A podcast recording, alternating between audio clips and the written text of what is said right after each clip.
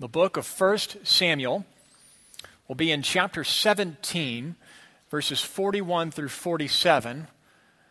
We'll read in just a moment. 1 Samuel chapter 17, verses 41 through 47.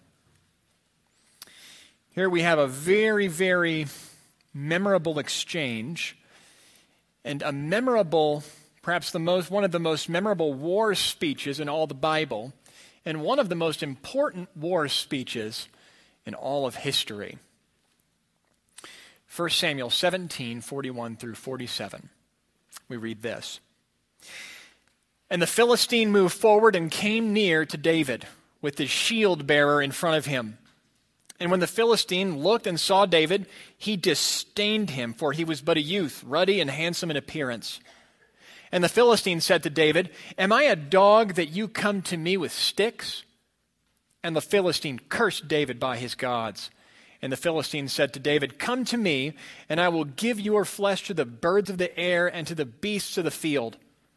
Then David said to the Philistine, You come to me with a sword and with a spear and with a javelin. But I come to you in the name of the Lord of hosts, the God of the armies of Israel, whom you have defied. This day the Lord will deliver you into my hand, and I will strike you down and cut off your head. And I will give the dead bodies of the host of the Philistines this day to the birds of the air and to the wild beasts of the earth, that all the earth may know that there is a God in Israel, and that all this assembly may know that the Lord saves, not with sword and spear, for the battle is the Lord's and he will give you into our hand. That is a war speech. Well, the world is filled with rivalry, is it not?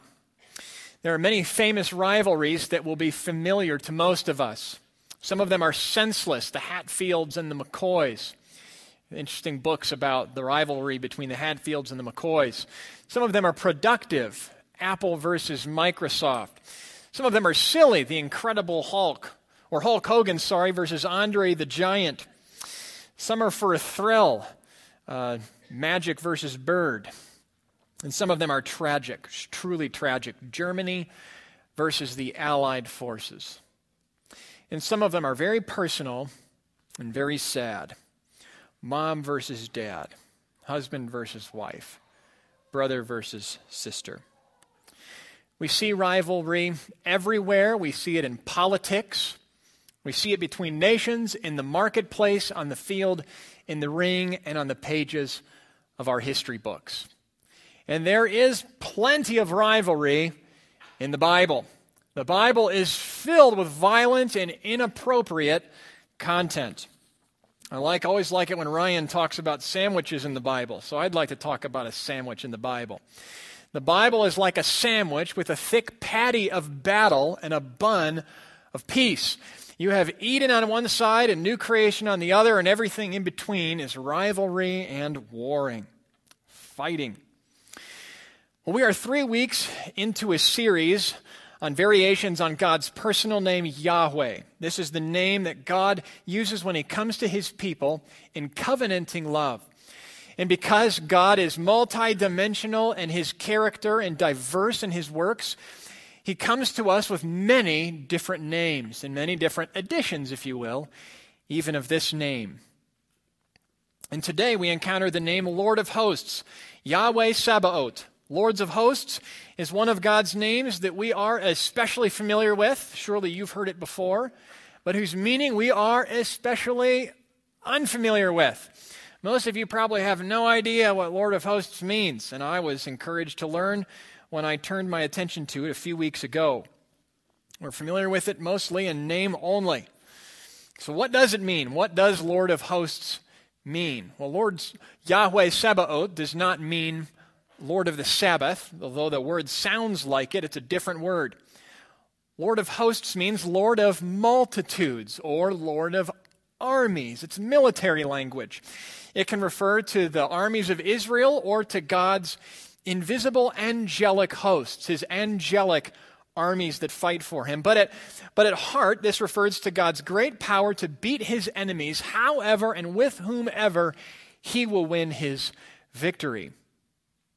Lord of hosts is God's fighting name. The name Lord of Hosts connects us to a theme in Scripture of warfare and of God as the divine warrior. Now, this should put us on our toes a bit, make us think. Surely, for good reason, we should think that God is against fighting. 1 Timothy 3, one of the requirements of a pastor who's to be a godly man is that he not be violent, but gentle and not quarrelsome. Peter tells us, do not repay evil for evil. And nowhere in the New Testament are Christians told, a hand to lay, told to lay a hand on anyone or band together to get anything done by physical force. And yet there's still a whole lot of fighting in the Bible, and God is in the middle of it. Listen to what Israel's saying and looking on the dead bodies of Pharaoh's army on the seashore. I will sing to the Lord, for he has triumphed gloriously. The horse and his rider he has thrown into the sea. The Lord is my strength and my song, and he has become my salvation. The Lord is a man of war, the Lord is his name. That's what they sang in worship to God. The Lord is a man of war. And the Lord is often described as a warrior. Isaiah 59 17, he put on righteousness as a breastplate and a helmet of salvation on his head. He put on garments of vengeance for clothing and wrapped himself in zeal as a cloak. Well, sometimes Terry Ash, uh, when he learns that I'm up to bat that week, will ask me what I'm preaching on. And uh, he's a godly brother. He's good to think about, think about the text. And sometimes he'll email me a poem or an anecdote or something he came across that's related. I've probably used some of it. Well, this week I joked with Terry and I said, Hey, Terry, come up with a poem on Lord of Hosts. And he stopped for a moment and he goes, How about the Psalms? I thought, Oh, yeah, the Psalms are filled with poetry and songs on the Lord of hosts. Come on, Trent. Here's one from Psalm 24 Lift your head, O gates, and be lifted up, O ancient doors, that the King of glory may come in. They'd sing this returning from battle. Who is the King of glory? The Lord strong and mighty, the Lord mighty in battle. The Lord of hosts, he is the King of glory. So there's plenty of fighting in the Bible, and it's not just fighting that God permits, but it's fighting that God's actually inside of, that He's involved with. He's a fighter, and He has hosts. And you say to yourself, well, this will be an interesting sermon. And I hope it is. God is interesting, and His story is interesting. And with God's help, we'll grow this morning in our vision of the Lord as a warrior. And along the way, we'll get some clarity on what this does and doesn't mean, and what this does and doesn't mean at different times in the Bible's story of redemptive history. And we'll see why we would want God no other way, since his commitment to fight is a gracious thing and makes possible our own salvation. He did not leave us to warring to devour ourselves, but has intervened and is directing history. And all of this that we might more faithfully worship the Lord as the King of glory, the Lord mighty in battle, the Lord of hosts. And we'll do this by taking a look at three different rivalries this morning, each rivalry giving us a different shade of the glory of God, our Lord of hosts. So, rivalry number one. You can hear the bell. Rivalry number one David and Goliath. David and Goliath. How did you guess? If you grew up in church, you've heard this story a thousand times. And 999 of those times were before you were eight years old. I've been a Christian since I was about 15, and I might have heard a sermon on uh, 1 Samuel 17, David and Goliath. If you're in expositional preaching churches, you'll come across it. Usually, when you come across, when you're working through 1 Samuel, if you've been in a topically based church where the preaching is directed by topics, you may have heard this a lot. It's kind of a go to text. Well, let's not assume anything here. We're going to start at the beginning of chapter 17 and walk our way through the story. And just a heads up, I'm going to be weaving in and out for each of these rivalries the text and storytelling. So you can follow along with me. The texts will be on the back screen as usual. And for 1 Samuel 17 here, I'll tick off the verses as I'm working through it. So you can follow along in your Bibles if you like. Well, 1 Samuel 17:1 says, "Now the Philistines gathered their armies for battle." Israel was not thrilled about this. For years the Philistines had been Israel's archenemy, their greatest threat, and now the threat had come to their front door. And only the valley of Elah sits between them and with an army on each side of this great bowl like valley. One army here, one army here. Like an echo chamber. They can hear each other roaring on either side. The stage for rivalry is set. And in verse 4 through 11, we meet ourselves a bad guy. Verse 4 And there came out from the camp of the Philistines a champion named Goliath. And Goliath was tall. You could not miss him. 1 Samuel uh, uh, 17, verse 4 His height was six cubits and a span. That doesn't mean anything to you. What does mean something to you is nine feet and eight and a quarter inches. This guy was tall. When he was born, I don't know if you can tell he was going to be that tall, but as he grew up, surely they knew they had a warrior with them. And he was groomed for this role. Samuel said he's been a fighter since his youth. And he was armed. Verse 5 through 7 describes the metals and the weights and the types of armor. He had a helmet of bronze on his head, and he was armed with a coat of mail, and, and the weight of the coat was 5,000 shekels of bronze. And he had a bronze armor on his legs, and a javelin of bronze slung between his shoulders. And the shaft of his spear was like a weaver's beam, and his spear's head weighed 600 shekels of iron. And his shield bearer went before him. He even has his own shield guy. Naturally, Goliath, with all this, was fearless, utterly fearless. Verse 8 through 10 He stood and shouted to the ranks of Israel, Why have you come out to draw up for battle?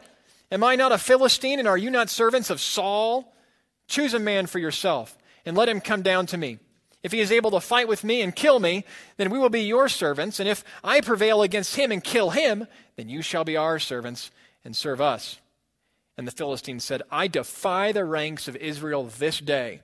Give me a man that we may fight together. Now, it's somewhat strange the Philistines would send out a representative to fight when they would have a sound victory in a battle against Israel's army.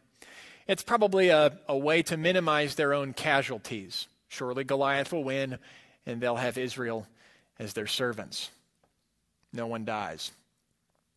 And Goliath was fearless and he was also frightening. Verse 11 When Saul and all Israel heard these words of the Philistine, they were dismayed and greatly afraid. Saul and Israel, dismayed and greatly afraid. So that's Goliath.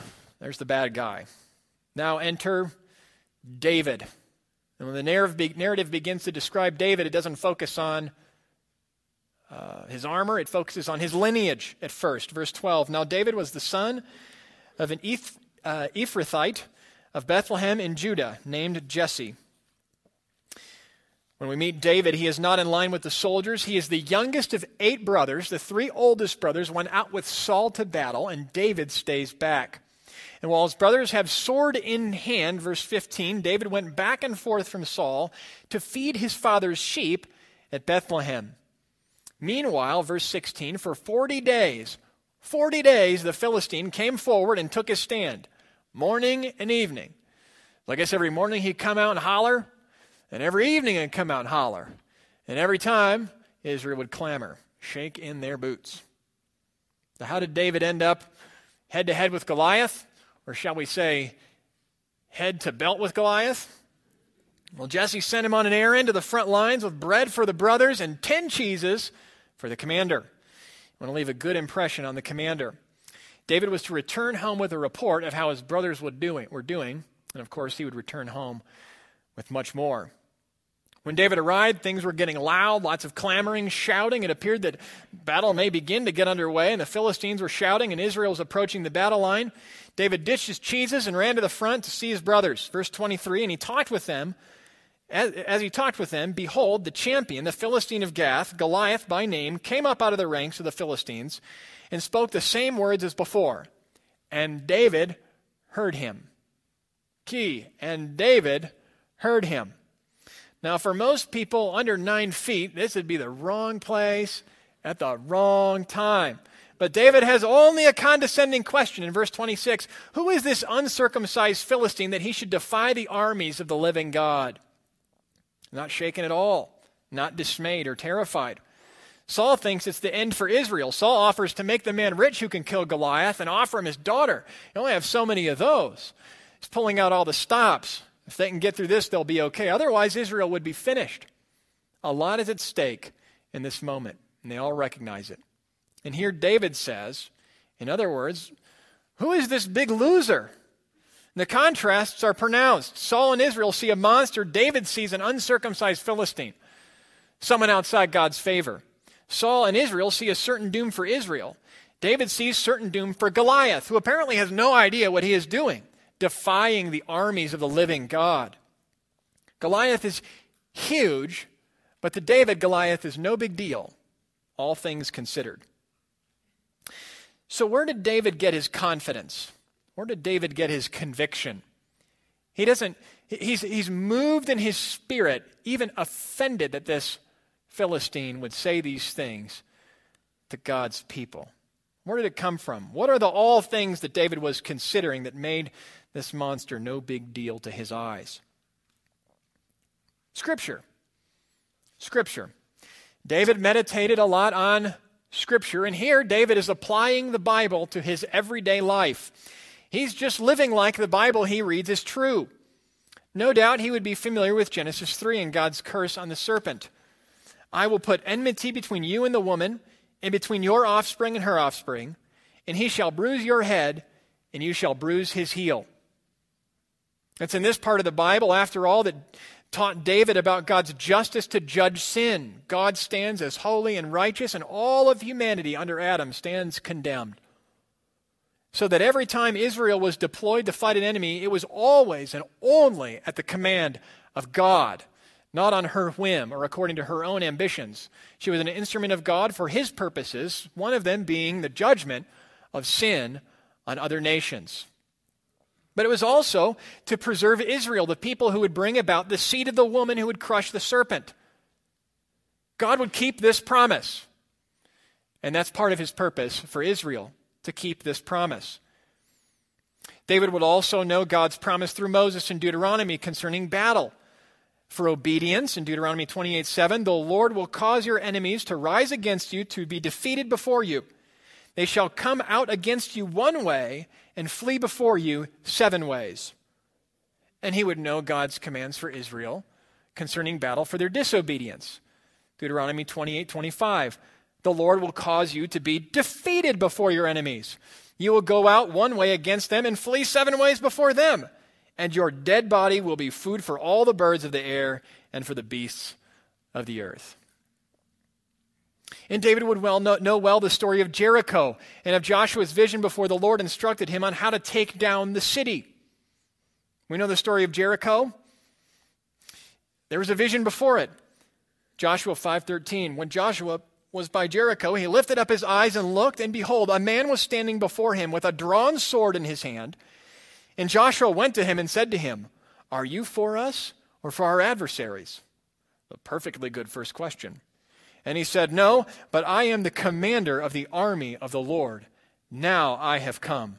And Joshua fell on his face to the earth and worshiped. The reason the Israelites would take Jericho by walking, shouting, and playing a horn was not because God let them in on some secret, strange weakness in the structure of that facility, those walls. It's because the, Israel's God, the Lord of hosts, is a warrior, and he fights for them when they trust in him.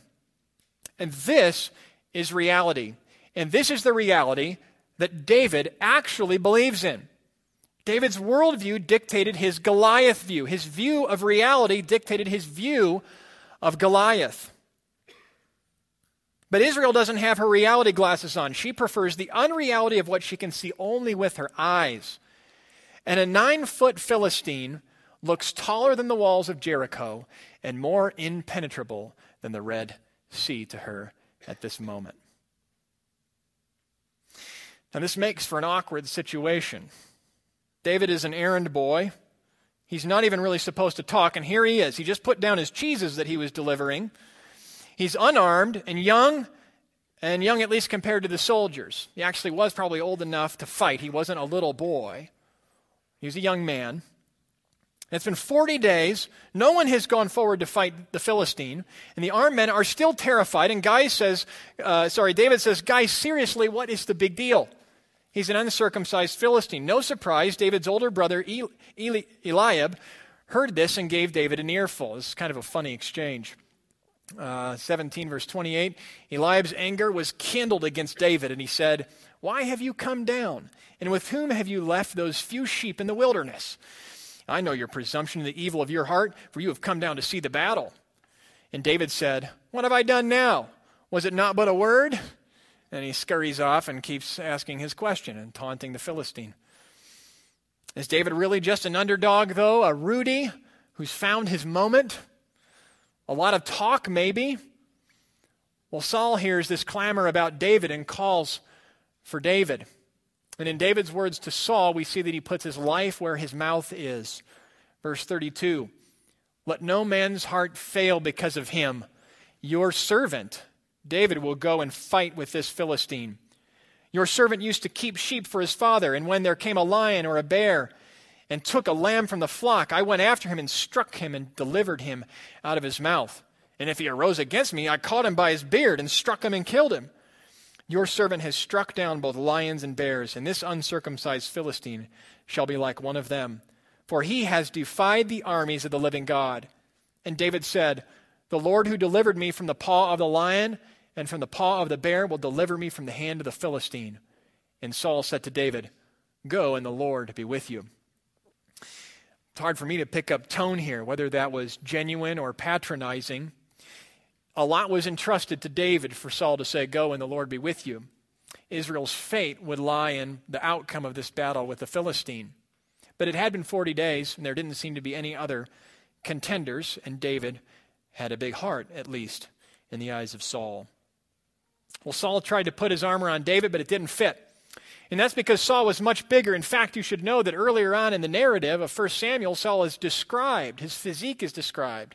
He's clearly much bigger than David. In fact, he's really the only good match for Goliath.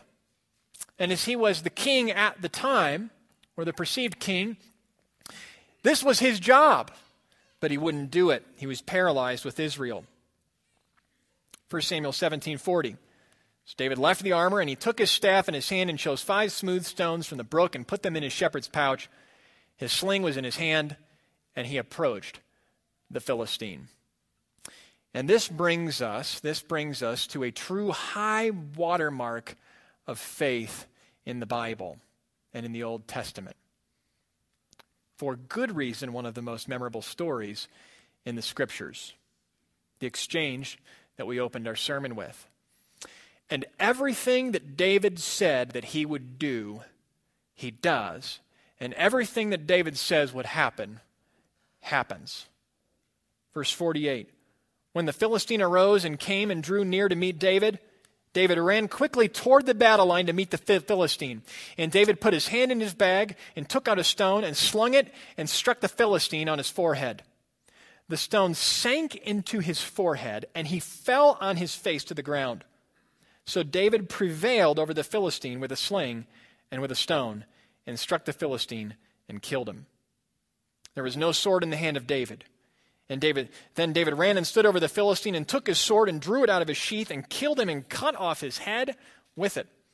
When the Philistines saw that their champion was dead, they fled, perhaps seven ways. And the men of Israel and Judah rose with a shout and pursued the Philistines as far as Gath and the gates of Ekron, so that the wounded Philistines fell on the way from Shaaraim as far as Gath and Ekron. And the people of Israel came back from chasing the Philistines, and they plundered their camp. And David took the head of the Philistine and brought it to Jerusalem. And there you have the story of David and Goliath. Davis, David says, I'm going to cut your head off. Then David cuts his head off, and everyone else is afraid to approach him. Well, what are we to learn from this famous rivalry in the Bible? What are we to learn from this famous rivalry? There are certainly many suggestions out there. I did a little search and found a sermon online titled Giants in Your Life. It says that the principles, the principles that God gave to David to fight his giant are the same principles that we can use to fight our giants. Here are all six. You must be faithful within the little things. David tended sheep. You cannot tolerate a giant. You must be willing to stand alone. You must base future expectations on past victories. You cannot use someone else's resources to defeat your giant. You must have absolute confidence in God. Or maybe there's a lesson here for the underdog. That was a lesson for the hard things in life. Maybe there's a lesson here for the underdog. Veggie Tales tells the story of an asparagus with low self esteem who does something really big for God. Or maybe there's a lesson here on being positive. One author tells us that David's positive words of confidence in God were a key to his best life now, and they're a key to our best life now. You know where this is going. Clearly, Dave, the story of David and Goliath is a much beloved story, but it is also a much abused story, isn't it? There are many applications here for us in the example of David's faith in taking God at his word, looking at Goliath in the eye and seeing that God could defeat him because of the promises of God. But what is the main thing? What is the thing that we are to learn from this famous rivalry? Well, in a sentence, in a sentence, it is that the battle really does belong to the Lord. The battle really does belong to the Lord. There is a God in Israel. He does save and not by the sword. God made a promise to crush the head of the serpent, and the Lord of hosts will crush the head of the serpent. When Israel trusts in him, he fights for her. And so David will reflect later in a Psalm 20 Some trust in chariots and some in horses, but we trust in the name of the Lord our God. That's what we are supposed to see here. A great big God who keeps his promise, who will save because salvation belongs to him.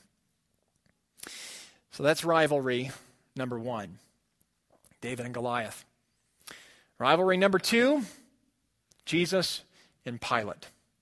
Jesus and Pilate. Pilate was, of course, the Roman governor with the authority to execute criminals by crucifixion. Crucifixion was a bad way to die. And the Romans saw to it that it was as bad as it could be, and that there wasn't a worse way. Pilate didn't stand nine feet tall, but Pilate stood with the authority of Rome behind him, and he had this instrument of torture and death at his disposal. But for just a moment, let's forget about the Pilate part. We're going to do some history on Jesus, talk about where he came from and how he ended up standing in front of Pilate, anyways. It's like when you watch the Olympics and they do a four minute vignette on the, uh, the skater and where she came from and her hometown and her coach and the interviewer and all this to give some context for the competition. We're going to do something like that. And we will see, in looking at Jesus' background, why Jesus would have no fear and should have no fear before Pilate. So, where did Jesus come from? Well, only 12 verses into the New Testament, we find out that Jesus is the son of David. Matthew 1 1. The book of the genealogy of Jesus Christ, the son of David, the son of Abraham. And there's good reason for that. The Old Testament closes out in waiting for a son of David, a warrior king who will come to do what David began, to provide victory through peace. And that's why a little later, Matthew will quote from Isaiah 9 The people who walked in darkness have seen a great light. You have multiplied the nation, you have increased its joy. For the yoke of its burden and the staff for his shoulder, the rod of his oppressor you have broken. For every boot of the trampling warrior and every garment rolled in blood will be burned as fuel for the fire. For to us a child is born, to us a son is given and the government shall be upon his shoulder, and his name shall be called Wonderful Counselor, Mighty God, Everlasting Father, Prince of Peace. Of the increase of his government and of peace there will be no end. And on the throne of David and over his kingdom to establish it and to, to uphold it with justice and with righteousness from this time forth and forevermore. The zeal of the Lord of hosts will do this. This is what the Lord of hosts will do. A warrior child will be born, and this divine son of David will bring an age of unending and always increasing peace through his victory over the darkness. He will break the enemy's rod and burn his boots of war. Daniel has a vision of this one coming in Daniel 7. He says, Behold, with the clouds of heaven there came one like a son of man. It's a vision of an attack from the sky with the clouds as a chariot. No surprise then when John the Baptist spoke of Jesus coming as a warrior king. He said in Matthew 3, I baptize you with water for repentance, But he who comes after me is mightier than I. His winnowing fork in his hand, and he will clear the threshing floor and gather his wheat into the barn, but the chaff he will burn with unquenchable fire. The Son of David will clean house. And Jesus Christ is born a son of David. Now let's fast forward to see how this son of David, Jesus, responds when attacked by a crowd with clubs and swords. I know how, I would attack if I was approached by a crowd with clubs and swords. Depends on how far away I am. If I am far enough away, I run. If I am too close, uh, what do they say? Give them whatever you want, right? But how would the son of David respond to a crowd approaching him with clubs and swords? In the Garden of Gethsemane, when Jesus was praying, is where this happened. And you know the story. Judas betrayed Jesus to the religious leaders for 30 shekels, and he arrived with an armed band of men. Jesus said to Judas, Friend, do what you came to do. And Judas kisses Jesus on the face to signal to this band who to capture. When the gang seized Jesus, Peter drew out his sword and lopped off the ear of one of these guys. You could wonder uh, how he had any time to even, uh, how he wasn't immediately destroyed. Uh, Matthew 26, 52. But then Jesus said to Peter, Put your sword back into its place, for all who take the sword will perish by the sword. Do you think that I cannot appeal to my Father, and he will at once, listen to this, he will at once send me more than 12 legions of angels? But how then should the scriptures be fulfilled that it must be so? Then all the disciples left him and fled.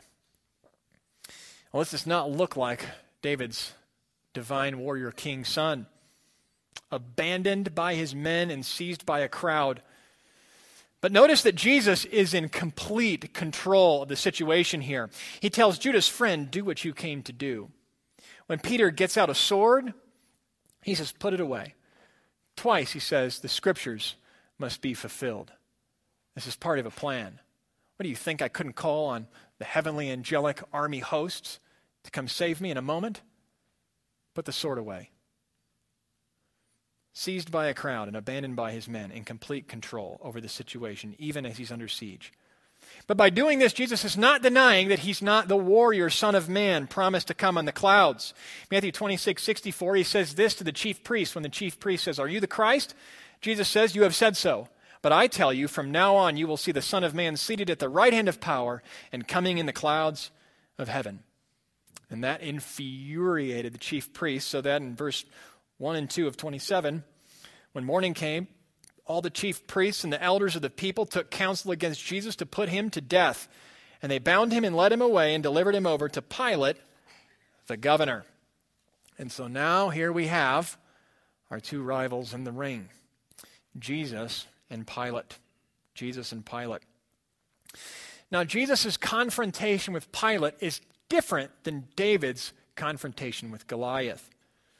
Goliath was kind of a flat character, almost an animal. Very clear, decisive intentions. Same with David. Goliath is defiant, but Pilate is more complex, and the situation is more complex. 27, 11 through 14. Now Jesus stood before the governor, and the governor asked him, Are you the king of the Jews? Jesus said, You have said so. Then Pilate said to him, do you not hear how many things they testify against you?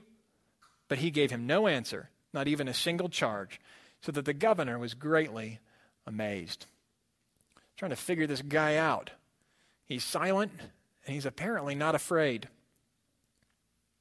But Pilate had his crowd to deal with, and the crowd was about to blow. The text said the crowd wanted to destroy Jesus, they wanted him destroyed. Matthew 27, 24. So when Pilate saw that he was gr- gaining nothing in talking to Jesus, but rather that a riot was beginning, he took water and washed his hands before the crowd, saying, I am innocent of this man's blood. See to it yourselves. And all the people answered, His blood be on us and our children. Then he, having scourged Jesus, delivered him to be crucified. So Pilate wasn't bloodthirsty like Goliath. He didn't even want to kill him. He thought he was innocent. But neither did he want an angry crowd. And apparently, an angry crowd was enough to scare Pilate off. Apparently, an angry crowd was enough to turn the Son of God over to crucifixion. And of course, Jesus did nothing to stop him. Jesus did not call on his angelic hosts when they put a mock crown on his head. He did not call on the hosts of heaven, his heavenly armies, when they put a mock robe on his back and mocked him. And he did not call on his angels as he hung on the cross and heard the words, He saved others, he cannot save himself. Come down and we'll believe in you. He died like a defenseless, guilty man. And yet, Jesus was in perfect sync with his Father's ancient battle plan to defeat his enemy. Even as his feet were being raised six feet off the ground, his heel was coming down over the head of the serpent. And so the apostles preach in Acts 4 For truly in this city there were gathered together against your holy servant Jesus, whom you anointed, both Herod and Pontius Pilate along with the Gentiles and the peoples of Israel, to do whatever your hand and your plan had predestined to take place. God's plan. To borrow fighting imagery from the rivalry world of martial arts, it's like a judo move. Things are moving fast in one direction, but they will turn as fast in the other. So, what's the connection between what God did for us on the cross what God did for us and what God did to Satan? Very important question. What's the connection between what God did for us and what he did to Satan? Was our main problem a need for rescue from the devil or for the devil to be paid off or tricked so that he would let us go? As though he had real power over us? Why did this whole thing need a cross specifically? If the problem was just the devil, why not a bunch of heavenly hosts? Why must our Lord die? Two verses. Listen carefully. This is Colossians 2. Listen to the connection between what God does for us through the cross and what he does to the devil. And you, who were dead in your trespasses and the uncircumcision of your flesh, God made alive together with him, having forgiven us of all our trespasses by canceling the record of debt that stood against us with its legal demands. This he set aside nailing it to the cross. He disarmed the rulers and authorities and put them to open shame by triumphing over them in him.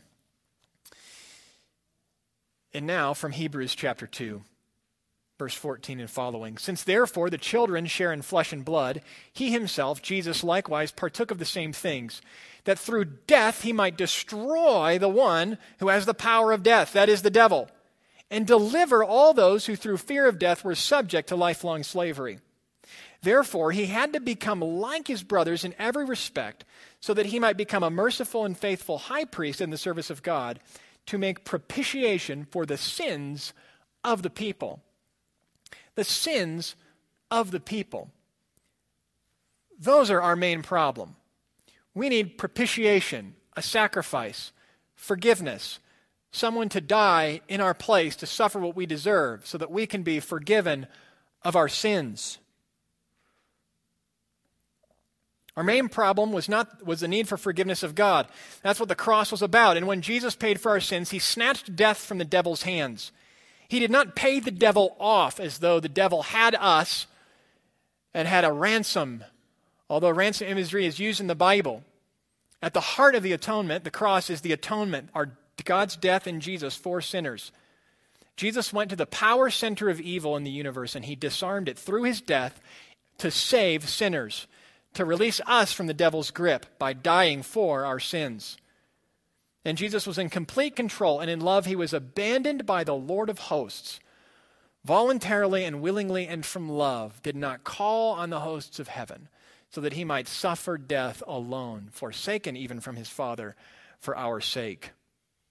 And in the story of David and Goliath, we are Israel cowering in fear at the enemy, death, Goliath.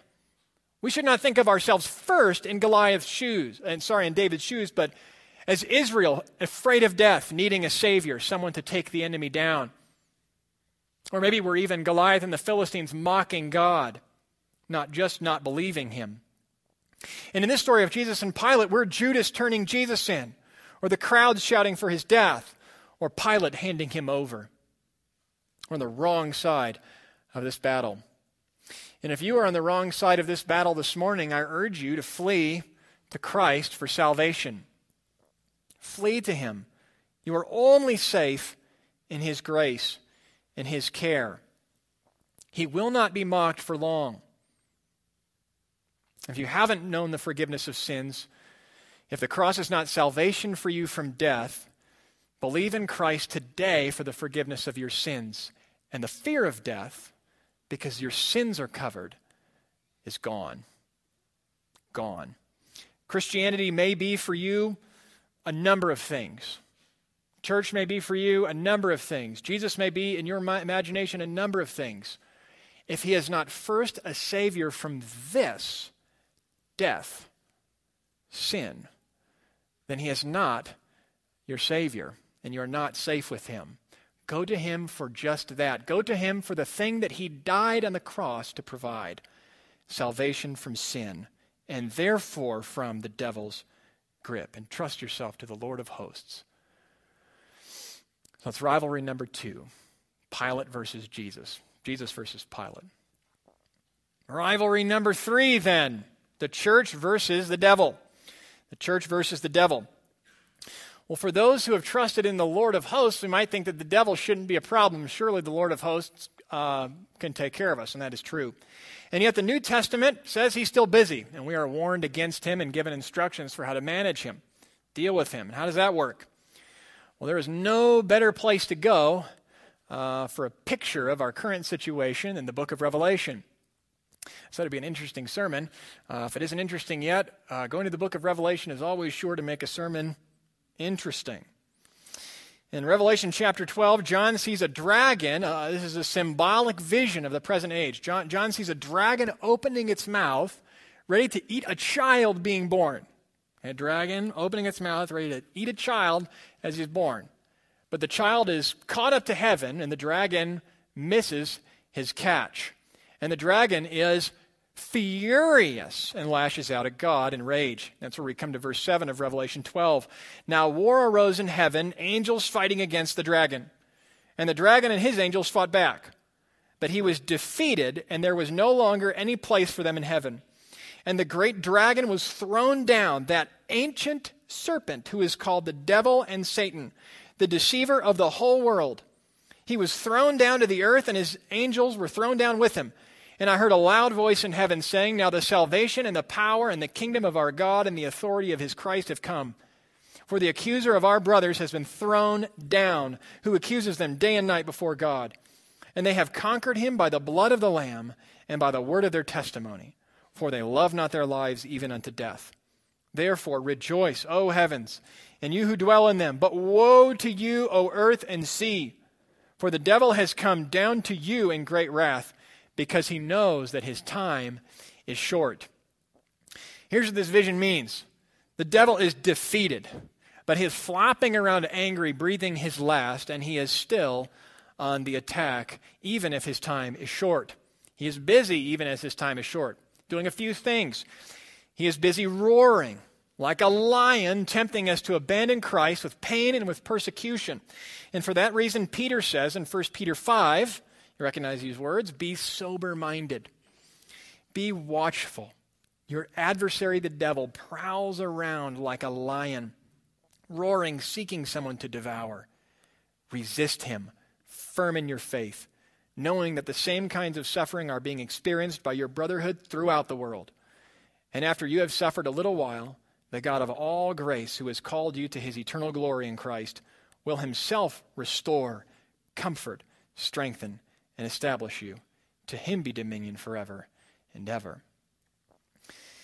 And that text in Revelation that I've read speaks of Satan's judgment, which comes about two ways first, by the blood of the Lamb, and second, by the word of the testimony of those who believe it, whose sins are covered, who love not their lives even unto death. There's nothing that beats the devil down more than Christians who don't care about their life. You can't take anything away from those kinds of people. Revelation 2:10 Be faithful unto death and Jesus says and I will give you the crown of life. And we look forward to that and want it more than anything here. And so Martin Luther can write for us in the famous song, Let goods and kindred go, this mortal life also. The body they may kill, God's truth abideth still. his kingdom is forever. Martin Luther saw reality as it is. My friends, there are charred bodies likely on the floors of churches in Egypt right now. Check the news, something like over 50 attacks on churches in the last week. 50 different churches attacked. In 2010, when my brother and I flew to Ethiopia uh, to pick up my son, my brother flew with me, we had the chance to fly through Cairo and, and connect with some Coptic Egyptian Christians that were friends of friends. A neat connection. Drove into the city, uh, parked on a street, or walked down an alley, into a building, down a hall, down some stairs, into a room that uh, where they met for church. Out of the way. They spoke of persecution, economic, couldn't get a property for their church without trouble. If you're a Christian, could hardly start a business. I can't imagine how they're doing now, and I pray for them. I hope they're okay. And I hope if they're in danger that they're faithful unto, unto death. And it's encouraging for us, as Peter reminded us, to know that our brotherhood are suffering around the world. Keep them in mind. My friends, expect to suffer. Be sober minded and be heavenly minded. The devil is busy roaring in persecution, but his time is short. And he is busy scheming in temptation. If his roars are loud, his schemes are subtle. He comes in camo. And he's a careful spiritual military tactician and an expert trapper, and he studies you. He knows how you think, he knows where you go, and he knows where your weak points are. We have more to worry about than the devil. He's not the sum of our problem. We have sin, indwelling sin, the pull of the world, but it's all a package, and it's part of living here and now. And the devil is real, not to be ignored. And so Ephesians 6:10 says, "Be strong in the Lord and in the strength of the Lord's might. Put on the whole armor of God, that you may be able to stand against the schemes of the devil." For we do not wrestle against flesh and blood, but against the rulers and against the authorities, against the cosmic powers over the present darkness, against the spiritual forces of evil in the heavenly places. Therefore, take up the whole armor of God. This is real. Spiritual forces, cosmic powers, this present darkness. The devil will not come to you in red Halloween garb. He's a schemer. I'll look like a beautiful woman, like an ad on your screen, like that guy who was a gentleman to you in the way that you wish that your husband was, in the form of repeated projections of the perceived perfect body type, in the form of creative justification for a manipulation of the books at work that you know is evasive in the form of a list of sins, bad sins that you've got to keep a list of. Can't forget these that you hold against your spouse with reason to hate them and maybe leave them. With that thought in your head that your parents are stupid. This, this is a battle. All of that is warfare, and it requires the full armor of God, the schemes of the devil. So put on that armor given to you by the one who has already beaten that devil and knows him better than you do. It's defensive and offensive, all of it spiritual. What got into David? What got into him? He believed God's word. But in the chapter before, in 1 Samuel 16, we see that the Spirit of the Lord was on David. He was Israel's new anointed king. It had left Saul. Part of the reason David could stand as he did before Goliath was because he was the anointed king. He had the Spirit. And for every Christian, we have the same Spirit. You can look at death in the face and say, I'm not afraid. And you can look at that temptation and say, lie. Lie. That's what the Spirit does. We can see reality for what it is. You need the shield of faith to block the flaming darts of those lies and the belt of truth, and the Spirit of truth, which is the Word of God. So the devil is busy roaring in persecution, scheming in temptation, and blinding the minds of unbelievers. And so we read in 2 Corinthians 4 4. In their case, the God of this world has blinded the minds of unbelievers to keep them from seeing the light of the glory of the gospel of Christ, who is the image of God. For what we proclaim is not ourselves, but Jesus Christ as Lord, with ourselves as your servants for his sake. For God, who said, Let light shine out of darkness, has shone in our hearts to give the light of the knowledge of the glory of God in the face of Christ. So, is there somebody that you just cannot imagine coming to faith in Christ? Well, how did you come? You were blind. God can do it. The weapon? Proclamation. Not force, not the state, not the sword, the word, the sword of the Spirit. And so we proclaim the gospel, remembering Jesus' words in Matthew 16, 18 I will build my church, and the gates of hell will not prevail against it. The Bible's an interesting book, isn't it? It's a war story, but the war isn't even over. I mean, it's, it's decided, but the battle is still raging on. Usually, the histories of wars are written when the wars are over and the winner gets to write that history. Well, God writes the history, and it's written for us already. Revelation 1 7 Behold, he is coming, Jesus with the clouds, and every eye will see him, even those who pierced him, and all the tribes of the earth will wail on account of him. My friends, this is good news if you're safe with this Son, if your sins are forgiven, and if the devil's grip and death has been released from you. I pray that it's good news for you. Let's pray. Father in heaven, we pray to you and praise you and worship you as the Lord of hosts. Father, you have no rivals. The battle is yours. And so we entrust ourselves to you. As David entrusted himself to you and to your word before Goliath, believing what you'd said in your word and believing in your great purpose to defeat Satan and crush the head of the serpent. David, your servant, obeying your word, and therefore you fighting for him. And Father, as we see Jesus and Pilate head to head, we remember our Lord who did not call on the angels of heaven and who was sent to the cross for us. And Father, we think of your word concerning the devil and that he is real and that his schemes are real, and that his roars are loud, and that he is blinding the minds of unbelievers. May we be faithful to stand firm, to resist, to flee, and to proclaim the gospel, that you might open eyes and bring light out of darkness. It's in Jesus' name we pray these things. Amen.